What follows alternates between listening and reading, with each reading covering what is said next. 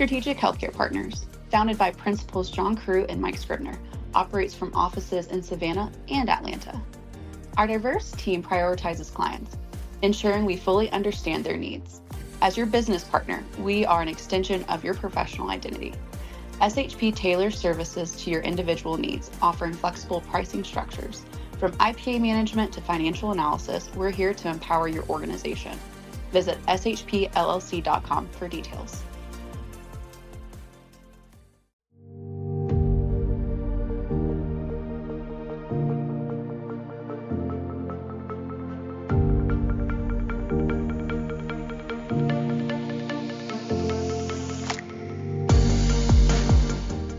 Welcome to Beyond the Stethoscope Vital Conversations with SHP. I'm your host, Jason Crosby. Today I'm joined with my partner in crime, Aaron Higgins, as we interview our guest, Craig Kilgore, in the first of two episodes. Craig is the CEO of Coastal Vascular and Vein Center based in Charleston, South Carolina, where he recently took the helm after 10 successful years as CEO of Charleston ENT and Allergy and 23 years with the Holston Medical Group in Kingsport, Tennessee, where he served in various leadership roles we discuss the challenges of remaining independent, staffing, and other helpful insights from Craig. Are you ready for this vital conversation? Let's get started. Hello, everyone. Uh, Jason Crosby here, and today we are joined by Craig Kilgore, CEO of Coastal Vascular and Vein Center out of Charleston, South Carolina. Craig, appreciate you joining us today. How are you? Great. Thank you, Jason. Fantastic. Well, I'll tell you what, we've we've run across Craig in, in different paths over over time, and we know you've had a, a, pretty successful background on the independent practice setting, and we really wanted to kind of pick your brain and get your insight on on you know that sort of path that you've been on uh, over the last gosh couple decades in your career here. So we want to hear give give our audience sort of a uh, a background check or a summary of your background as to how you arrived in your current role. Sure, be happy to. I'm originally from Tennessee and uh, graduated from ETSU with an accounting degree and was able to work for IBM while going to school. So that kind of started my uh, career in a with a good foothold, you know, knowing accounting, but also having you know some experience with computer systems. So uh, I was able to get a job with a multi-specialty group that was growing in Tennessee, Holston Medical Group and uh, started as the IT per, uh, manager and operations, and then also CFO, and eventually the CEO. I was there for 23 years, you know, before uh, leaving that position, and then joined Charleston ENT and Allergy in 2012 as the CEO. Was there for the past 11 years, and just recently joined uh, Coastal Vascular and Vein Center. So I've always been with independent practice. I just enjoy working for physicians. That may be a little bit uh, strange, you know, for some people to to understand, but uh, but I just really have a tremendous amount of respect for what they do, and uh, it gives me a, a lot of uh, enjoyment and satisfaction to be a part of the delivery system. That's very interesting. So as you started out in that IT and you had the finance background, how would you say being in those roles and having that early on in your career helped you as you got into the more administrative and CEO roles? Well, it was really interesting because my first week um, with Holston Medical Group was spent in Burlington, Vermont, um, actually training to use the IDX computer system. So, you know, my background with accounting, I understood, you know, you had to figure out how to make money, revenue somehow. Uh, and of course, the IT part of it was like, okay, we have to install computers to use them. But but anyway, it was like a perfect fit. It was just like, okay, I've got to. I had a lot of you know folks that taught me, you know, medical billing and collections and revenue cycle. I didn't know it, you know, when I was 25 years old, starting there, but but I had a good foundation, and so I think it was the best potential, you know, uh, training and experience for me was to, you know, come back from that first week and then install, you know, the IDX system, you know, throughout the multi-specialty group. And certainly you've seen a lot of change in healthcare just from an IT perspective. And most certainly that's been fast forwarded a little bit with COVID. How have you seen changes in private practice in a post COVID world? Post COVID, so it's been an interesting time period, I think, for, you know, depending on what specialty you're in.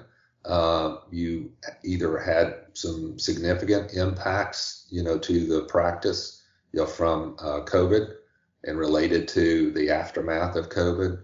Uh, but some actually did very well. I think primary care overall, you did pretty well, you know, during COVID. But you know what we what we've seen overall in the specialty world is that uh, the the volume really fell off. I mean, because of COVID, and depending on what the specialty was, but I know in ENT, you know, there were significant impacts. Um, maybe not in every specialty. I know ophthalmologists did really well, but for some specialties, it really fell off.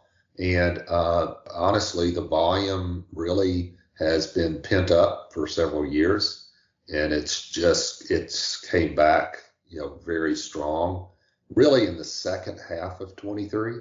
And so not so much the first half, but the second half of 23. So you know, it's kind of been uh, a, it's been a long recovery yeah, for uh, a lot of the medical practices. But yeah, but I know that you know now some of the payers are even you know complaining about their medical loss you know ratios being too high because of the volume in 23.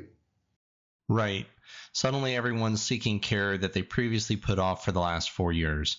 And certainly we've seen with our clients that there's just then this kind of rush to get care and it's been certainly overwhelming. So maybe you could help frame it by how big of a clinic that you work for today, how many providers you have? Yeah, there are eight uh, physicians and four PAs, and so vascular surgery is not, you know, not one of the ones that, uh, you know, that most people know a lot about, you know, because of the unique uh, procedures that we do, and, and often, you know, life-saving, limb-saving, you know, procedures that are done. Um, but the practice is in um, a growth mode. You know, we're looking to expand, and uh, it's exciting time. You know, mainly there's a lot of changes in South Carolina with the CON laws, and so you know that will work in favor of private practices being able to expand and grow their revenue streams through ambulatory surgery centers and in an appropriate manner. I mean, they can't be, you know, uh, too careless with, with, the growth, but uh, I see it as a great opportunity for uh, independent practices. Maybe dive into that a little bit more as well, Craig. You were not only in a, another state pre-COVID, you were in you were in your current state as well, and you, you've since gone to another group. So you've got a really good pre-post COVID environment experience with multiple groups. How would you say uh, some other challenges from an administrator or CEO's role would you say has has evolved to where now you're you're kind of in a okay post pandemic this is just how things are going to be where they weren't a few years ago. Other challenges that maybe the you know that the covid situation calls to you as an administrator whether it's staffing you know there's of course lots of folks having staffing issues maintaining staff training uh, you know expansion strategy things of that nature. What are some of those things you can speak to? Uh, number one problem across the board is staffing. And, uh, you know, it started with the um, stimulus money, you know, that, that came out and people were made whole during the time, which was great. I mean, it had to be done or else it could have been a catastrophic events. But, you know, so people were, were, were paid, you know, uh, during that time period.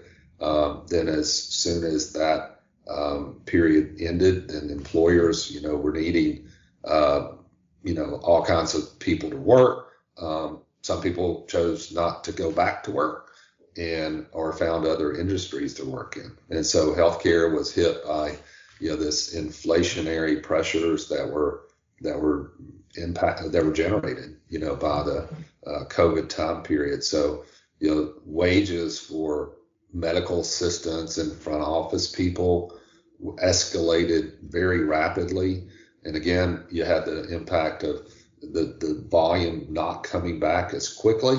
but yet, you know, the the cost of doing business continued to increase, and so, you know, it, it put a lot of pressure, you know, on practices during that time period, and we really haven't seen any relief in the um, in the wage escalations, and so, you know, what was um, you know normal in 2019, you know, is just a, a, a memory now, and uh, you know the the cost of hiring and retaining uh, staff is is just tremendous. And you know, it's not it's not the glamorous uh, positions that it used to be to work in a medical office. You know, uh, so it's kind of like it's really hard work, and you know, sometimes you have to put up with patients that are unhappy or confused, and so it's it's it's a huge problem.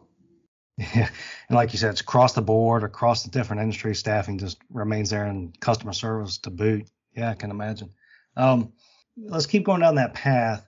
As far as evolution and impact into the market, especially in this post-pandemic space, how has the payer environment also evolved, or maybe become more challenging due to COVID?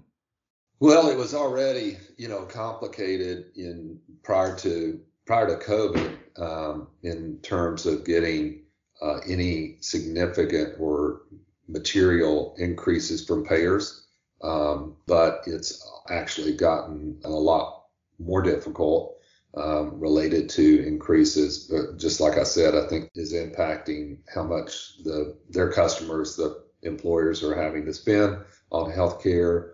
Um, they're trying to keep the unit cost as low as they possibly can, and uh, so it's it's more it's more difficult probably than ever.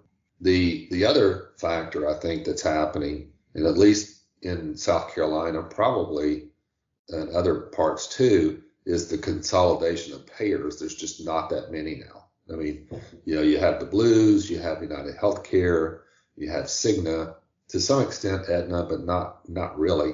And so you really, on from a commercial payer standpoint, you really, I mean, lots of times you only have maybe two major commercial payers, you know, Blue Cross and a little bit of United Healthcare, but you know that that's probably you know one of the the biggest factors is also is the lack of competition in the commercial payer market. Let's let's speak a little bit more into that as well. You've got you know 30 plus years in the independent practice setting right? And of course every few years you get the tug of war between those that fight to employment and trying to remain independent. And it's quite a struggle for folks in your role to to maintain that independent practice setting. What what role would you say that the payer should have in trying to preserve that status as an independent practice setting? Well you, you would you would think it would be um, they would embrace, you know, private practice groups and try to help support them, you know, in every way possible, um, compared to, you know, paying more to health systems for the employed physicians. But uh, it just is such a it's an industry that just doesn't follow normal economic guidelines, as we already know. I mean, uh, healthcare, particularly on the medical, uh, on the physician practice side, doesn't always follow. You know, it's not a, not necessarily supply and demand you know, related issues, but um, the you know the number of physicians that are employed now uh, compared to any time in the past. You know, I think I saw something. I don't remember the statistic. I hate to quote numbers, but it's just the increasing number of physicians that are now employed either by a hospital system or private equity, you know, is just increasing to the point where, you know, the, the physicians that are trained coming out of training, their fellowship programs, you know, they are, they are not looking to go into private practice. You know, some of it is the, you know, the, the risk associated with being your own uh, uh, company and the exposure that you have financially to actually uh, making the investment and then growing the practice, they would prefer to have a, a job where they have an income and they have hours and they, you know, don't want to take the risk associated with private practice. You being in the specialist setting, you know, primary care, of course, can you know sort of partner and team up in the ACO type of model. You being a specialist, a little bit more challenging, but clinically integrated networks have become, a, of course, a very popular model as well. And I, I know you've got some background and in working in, in that sort of setup and structure. Maybe speak to that as far as your independent specialist experience in the CIN and how that maybe can help others thrive as well. Yeah. Um, so going back to my days in Tennessee, so HM Holston Medical Group started as primary care group, then grew a specialty practice, uh, and eventually became an ACO, and they are doing very well. You know, they are now, um, you know, a delivery system all contained in the multi-specialty group. So, so that model has been embraced by the payers, you know, by Medicare, and so it took it took a long time, you know, for that actually to to change the you know the reimbursement focus from unit cost for primary care over to care management, but it's really happened and it's done it's it works very well. You know, for specialists, you know, the specialists are really kind of a uh, not tightly integrated uh, in CINs. We can be a member of multiple CINs. You know, we don't have to have a uh, exclusivity with any particular CIN. Um, and so that gives the specialist a lot more, you know, flexibility. And I, I just don't, I, I mean, there may be, there may be some CINs that are hospital owned and, you know, their medical practice is, is a closed practice, which I'm sure there are, but, you know, for private practices, um, in the specialty area, you know, the biggest thing that we can, that we compete on is our accessibility. And so we're more accessible than the closed systems. We're equal to their quality, if not higher, and we uh, bring a better value. And so the cost of our procedures done in ambulatory surgery centers are you know 20 to 30 percent less than the same procedures done in you know hospital outpatient departments or inpatient um, hospitals. You know, a lot of our clients have participated in CINs and uh, tend to be on the larger side. Uh, it seems that the smaller doctors shy away from those. So, I guess, in your opinion, what are these sort of challenges that a smaller practice might be facing right now? How could that be a part of a CIN? Maybe they are trying to avoid being bought out. What are the challenges that they're seeing from these bigger groups? I think one thing is, and it's just a matter of the uh, sometimes the smaller practices will um, not maybe maybe they don't have the type of person that understands you know how to contract with payers or how to you know maximize their contracts with the CIN or you know sometimes they might not be doing a great job on their revenue cycle you know which is so critical. And so it's just and, and i understand the conundrum. I mean can they they don't think they can afford to hire somebody you know that has experience and and talent to better manage their practice. But yet if they don't then they're going to struggle. And you know i think that's a that's a real very common problem you know with small smaller groups is is not uh, attracting you know the the level of experience and uh, education not necessarily education it's really experience you know that they need to successfully run their practice. You know whether it's you know CIN or just a, a PPO network or or whatever I mean it all requires really understanding, you know, the what kind of contract that you're getting into. So, yeah, I don't think it's unique to just CINs. I think it's just in general, just practice management. In terms of the challenges, you, you see more with the smaller practices because, to Aaron's point, we see it with a lot of our smaller hospital clients as well. Sort of that that gap of resources that's available to them in house uh, is far more limited than the larger systems naturally, as you would you would think. And so it sounds like it obviously translates on the practice setting side as well. What what are some ways or initiatives or you know if you've outsourced, what are some ways you've helped overcompensate or you've seen the practice that you've been associated with compensate for those gaps in resources or talent or function or whatever the case may be what type of initiatives would you put out there that you guys have tackled? You know, I, I think it's a great question. So it's kind of a, you know, it's it's both on the physicians and also the practice leadership. Um, is networking and participation in professional associations. So whether it's MGMA, um, tremendous resource there for you know practice administrators to lean on and become you know networks and and they have specific specialty networks or whatever you know that you can join and their message boards are really helpful.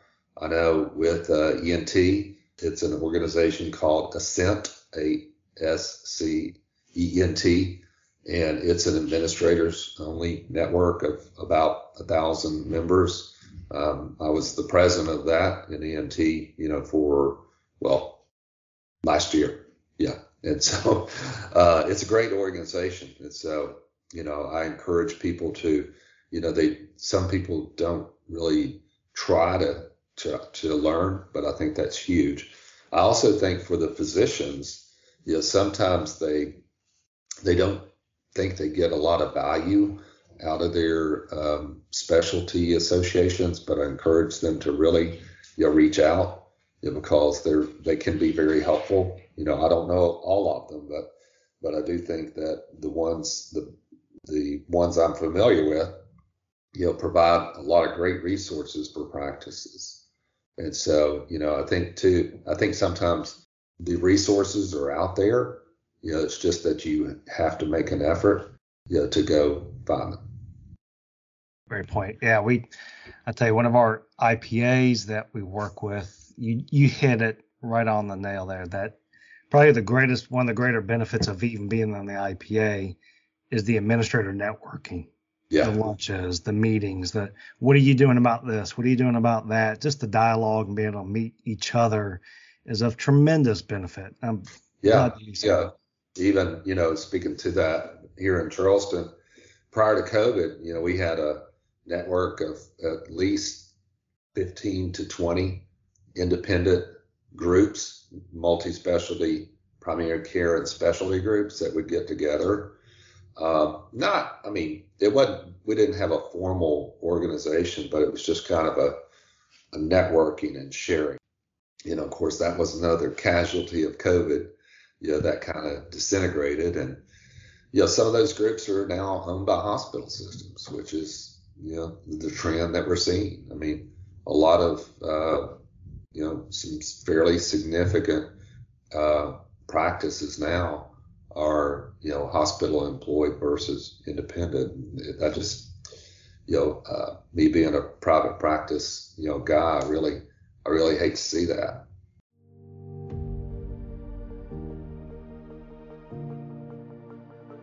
You've been listening to Beyond the Stethoscope, Vital Conversations with SHP.